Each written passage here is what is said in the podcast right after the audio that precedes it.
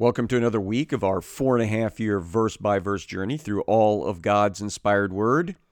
Today we're going to go back where we left off last session in the letter to the Colossians, chapter 3, verse number 17, where Paul is kind of finishing up the section where he is encouraging Christian behavior in every aspect of life it's parallel to a similar section in the book of Ephesians, because remember, these two letters probably written within a matter of hours of each other.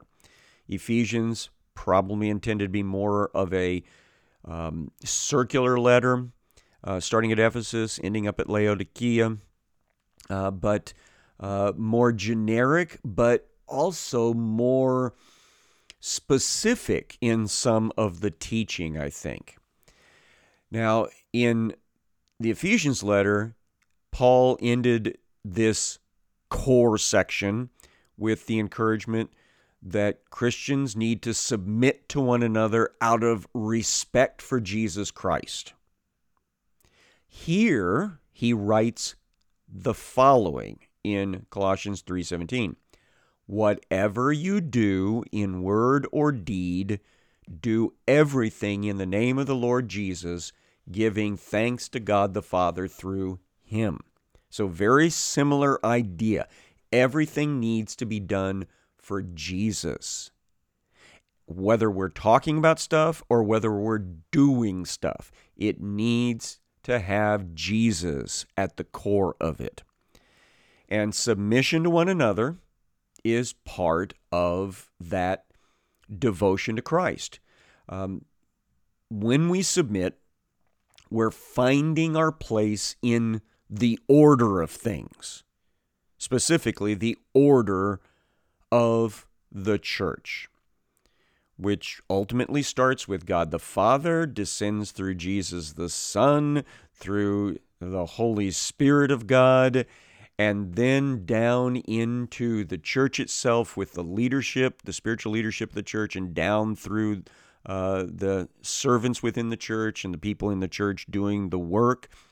But then through the family, as a parallel to that, it descends through the father, who is the person responsible to God for everything that goes on in his family, and then through the mother and on into the kids' lives, the minor children that are living at home. Uh, so in the Ephesian letter, that's where Paul went next. When he'd been talking about submit to one another out of respect for Christ, he went to the family. He does pretty much the same thing here, only he does not talk as in depth about these concepts. Now, since we've just recently talked about these things when we were studying through the book of Ephesians. I'm going to be more brief and uh, kind of refer you back to that other study if you want more in depth. So, chapter 3, verse 18, Paul writes, Wives, submit to your husbands as is fitting in the Lord. Now, submission, as I already said, means to find your place in the ranks, find your place in the order of things. When God first created humanity, He made them in His image and His likeness, male and female. And then He created marriage, partnership, where a man would leave his mother and father and cleave to his wife, and the two would become one flesh. The very first married couple were made for each other Adam and Eve. And they were intended to be together forever and to be king and queen of everything they surveyed. But then sin came into the picture. Instead of the perfect partnership, we now had a bit of chaos.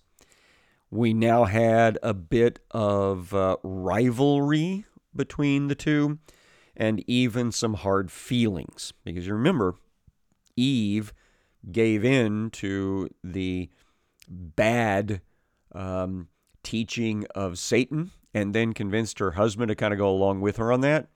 And then when God came along and called him about it, uh, Adam immediately tried to throw his wife under the proverbial bus over it. And so when all the dust settled, what we saw put into place was a team partnership still there for husbands and wives, as God originally intended, but with a mechanism where a team leader is in place in case they don't agree on how to proceed with something. That team leader is the husband. And uh, I always warn the husbands at this point don't think that that makes you the big boss that gets to push her around because that was actually put in place in part to force husbands to think seriously about this partnership. For example, if you come up against something where the two of you disagree and you choose husband to go your way and it blows up in your face, that's on you you will give an account to God and you will have to um, clean up the mess. If you choose to go with your wife's way of dealing with an issue and it blows up in your face, that is still on you. You do not get to throw her under the bus like Adam tried to do with Eve. You have to stand up and account for yourself. I was the team leader, and the team failed we need to do better next time. That is what wives are told they should submit to. That situation. It is a team approach with a team leader that has to call the shot in the event that they don't agree fully. Now, uh, because of that, verse number 19, husbands need to have a godlike attitude in the family. Husbands, love your wives. And this is the agape word. It's the word about how God loved the world, how Jesus loved the world. Uh, it is a, a word about commitment. It is a word about sacrifice. It is a word that tells us we need to think about others ahead of ourselves, that we will do whatever is best for the other person, regardless of what it might cost us. And so, husbands, that's your team leadership responsibility. And Paul says, don't be harsh with them. Husbands who disrespect their wives by treating them as if they are some sort of slave are way out of step with Scripture. They are to be beloved partners and um, definitely involved in the team role. And so, husbands and wives, get better at this. Verse number 20 talks about the children. Children, obey your parents in everything, for this pleases the Lord. Again, in the Ephesians passage, it was much more expansive. Paul even pointed out that the first commandment that had a promise attached to it was the one honor your father and your mother and then you'll live long in the land. Uh, and basically, was the idea if you pay attention to what they're trying to teach you, you won't get yourself into so much trouble. You won't even get yourself killed, perhaps.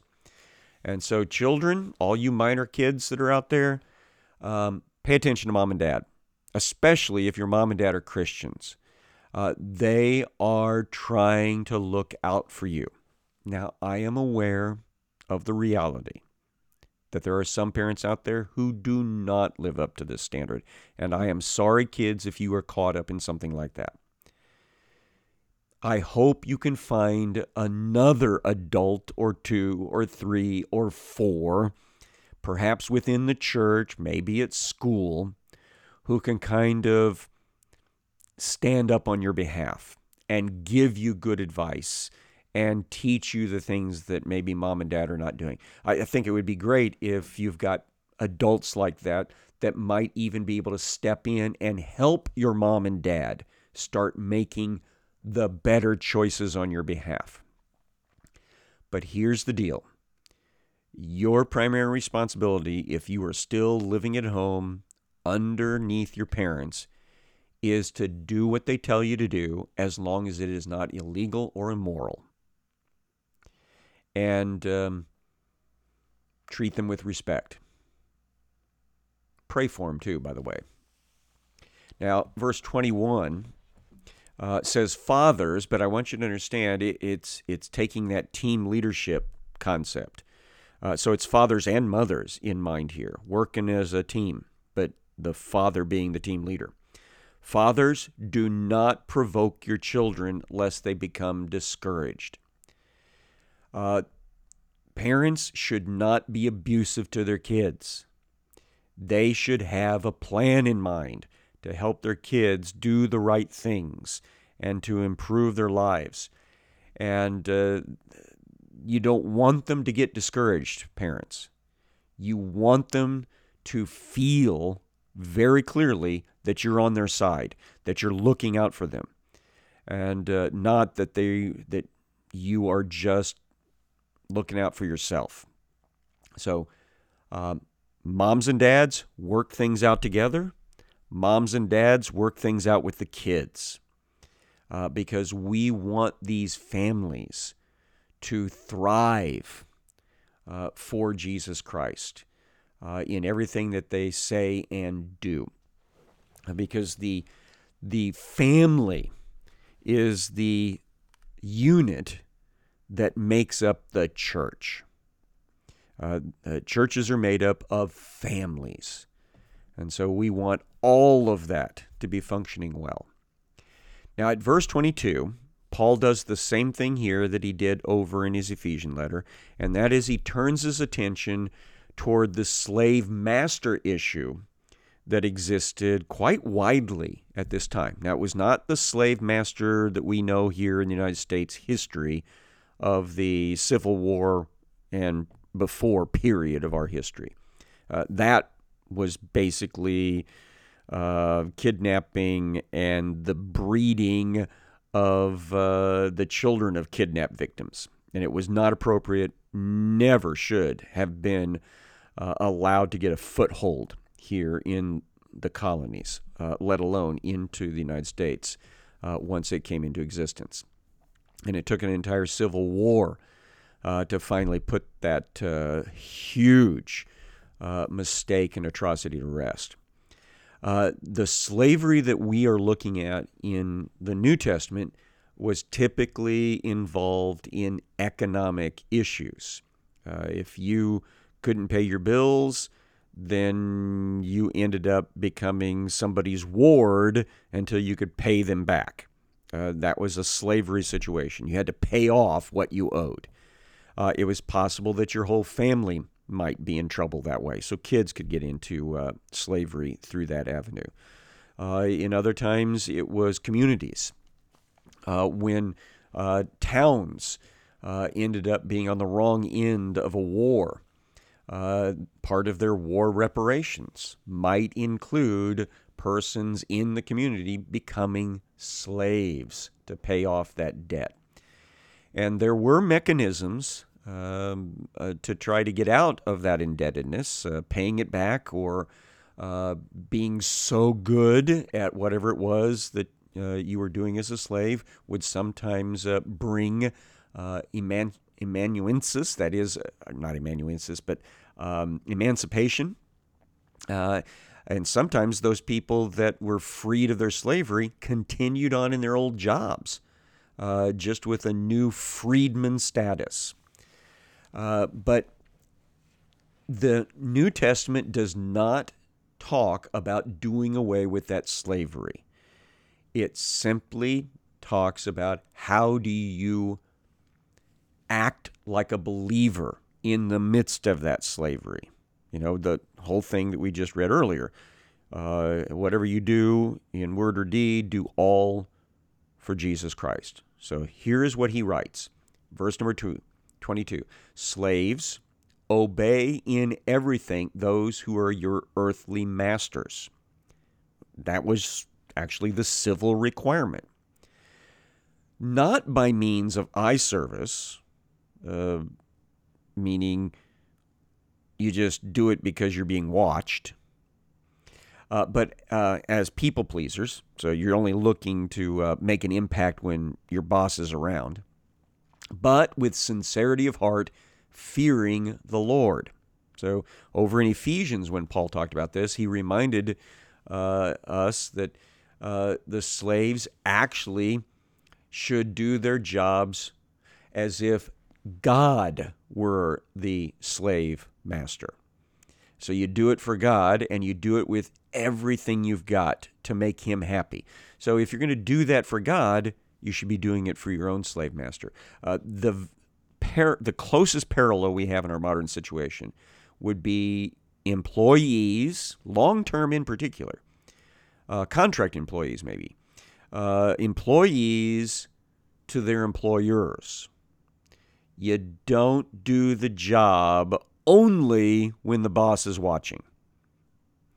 And you don't do the job with a minimal amount of work. You do it as if you're trying to serve Jesus Christ. Verse 23 Whatever you do, work heartily as for the Lord and not for men, knowing that from the Lord you will receive the inheritance as your reward. You are serving the Lord Christ.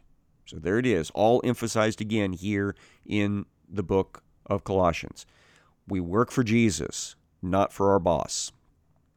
Jesus is our master. And so we give a good day's work for a good day's pay. We put out a good work product. We do our best. We excel at it uh, because we're not just simply doing it for the company, we're doing it for Jesus.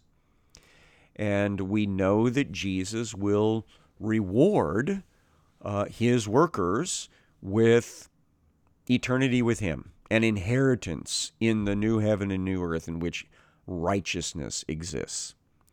Uh, verse 25 For the wrongdoer will be paid back for the wrong he has done, and there is no partiality. So, bad workers will be punished. And that includes by God, because they are expected by God to do their best. Now, chapter 4, verse number 1, Paul writes to the masters. He says, Masters, treat your slaves justly and fairly, knowing that you also have a master in heaven. So the reminder here is uh, those of you who are the slave holders, the slave masters, don't treat them as if they're just property. Don't abuse them and misuse them, you know, use them up and throw them away. Because they are human beings just like you. And in fact, they are valued by God as being made in his image and likeness and worthy of being saved by the death and the resurrection of Jesus Christ. And so this was a reminder to Philemon and any other slaveholders that were there at Colossae uh, that they were expected to give an account to God for how well they took care of those serving as their slaves, such as Onesimus. Now, again, the parallel that is closest in our society is being a boss here, uh, being a company uh, owner, or uh, being the guy that runs everything at the factory. Your responsibility, ladies and gentlemen, if you're in that situation, is to be the best boss ever to make sure that they get paid an appropriate amount for the work they're doing, that they are kept safe and secure, uh, that they have nothing to fear from doing their job for you. Uh, that is only right because you want to be a boss like God is. And God is always looking out for us. Verse number two continue steadfastly in prayer, being watchful in it with thanksgiving. Now, we've seen this before that when we pray, we want to make sure we say thank you because it's just a sign of bad manners not to say thank you to those that provide for us. At the same time, pray also for us that God may open to us a door for the word to declare the mystery of Christ on account of which I am. They put the words in prison here, but that is not technically correct because he is not in a prison building. Uh, the literal wording in the uh, Greek is in bonds or in chains because he is in detention awaiting imperial review. So the reason he's in that situation, he says, is because I've been preaching the mystery of Jesus Christ, the top secret information that is now out in the clear that Jesus fulfilled all the prophecies of the Old Testament and he died and he rose again. He ascended on high. He's coming again as the King of Kings and Lord of Lords. So Paul says, in the midst of all of this, I want you to pray that I will be able to keep that up and even go to new places. Uh, I do not believe that Paul has ever lost hope that he could travel off to Spain. In fact, I will suggest to you uh, that once he gets out of detention here, after he's visited places like Colossae and Ephesus and Philippi, that he will turn around and head out to Spain.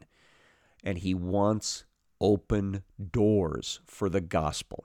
Verse 4 that I may make it clear, which is how I ought to speak. So he wants prayer support to preach well. Verse 5 Walk in wisdom toward outsiders, that is, non believers. You know, don't treat them like the scum of the earth treat them as potential converts, future brother and sisters. Making the best use of the time. This is the redeeming uh, your time that we saw in the Ephesians letter. Uh, we, we keep our eye on opportunities.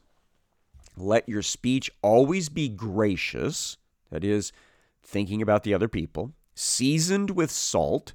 Uh, we have salt to uh, make things taste uh, better, something that we want to eat up.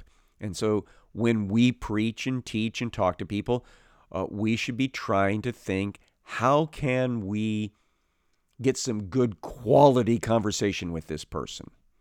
Uh, and uh, being abusive and mean spirited is not going to cut that. Uh, so that you may know how to, you ought to answer each person. So every circumstance is different, every circumstance is unique. And so we need to pray for God to help us in those opportunities. Verse 7. Now he's getting into the personal things as he wraps up, and it won't take us long to get through this. Tychicus will tell you all about my activities. He is a beloved brother, faithful minister, and fellow servant in the Lord. I've sent him to you for this very purpose, that you may know how we are, and that he may encourage your hearts. And with him, Onesimus, our faithful and beloved brother, who is one of you, they will tell you of everything that has taken place here. So these two are going to keep everybody up to speed. Now, Tychicus is going to do that at Ephesus when he starts the Ephesian letter around. And then he will go on out to Colossae and make sure that Onesimus uh, gets welcomed back. Uh, Tychicus will make sure that the Colossian letter is delivered and the Philemon letter is delivered. Verse 10 Aristarchus, my fellow prisoner, now that's he's not in detention exactly like Paul, but he's hanging out with Paul. So he's kind of like um, um, a, a volunteer prisoner with Paul. Aristarchus, my fellow prisoner, greets you. Uh, Mark, the cousin of Barnabas, concerning whom you have received instructions, if he comes to you, welcome him. Uh, so Mark has been in Rome, uh, and he might actually travel uh, out to Colossae. Uh, Jesus, who's called Justus, um, is also greeting the people there. Uh, these are the only men of the circumcision among my fellow workers for the kingdom of God, and they've been a comfort to me. So, all those names that we just read, those are all Jewish people. Now Paul lists uh, some non Jewish people. Epaphras, who is one of you, a servant of Christ Jesus, greets you, always struggling on your behalf in his prayers, that you may stand mature and fully assured of all the will of God. It seems that Epaphras was probably the preacher that brought the gospel to Colossae from the Apostle Paul. Uh, verse 13 For I bear him witness that he's worked hard for you, and for those at Laodicea and Hierapolis, which are two towns very close by to the north and a little bit to the west from Colossae. Luke, the beloved physician, greets you, as does Demas. So they're there in Rome as well. Uh, Luke has finished just recently and sent out the book of Acts. Verse 15 Give my greetings to the brothers at Laodicea and to Nympha and the church in her house. So over at Laodicea, the church meets at the house of a lady, probably of means, named Nympha. When this letter has been read among you, have it also read in the church of the Laodiceans, and see that you also read the letter from Laodicea. That's probably the book of Ephesians that's coming on the circuitous route. And say to Archippus, See that you fulfill the ministry that you've received in the Lord. So, Archippus, uh, mentioned over in Philemon, probably the minister. I, Paul, write this greeting with my own hand. He did that all the time to lend authenticity to it, make sure there were no more forgery problems like they'd had in the past. Remember my chains, remember my detention. And then he finishes in the typical way grace be with you. The grace of Jesus Christ be with you all. Well, that finishes up uh, the letters that Paul wrote while he was in detention. When we come back tomorrow, we will move to the letters that he wrote after he was released.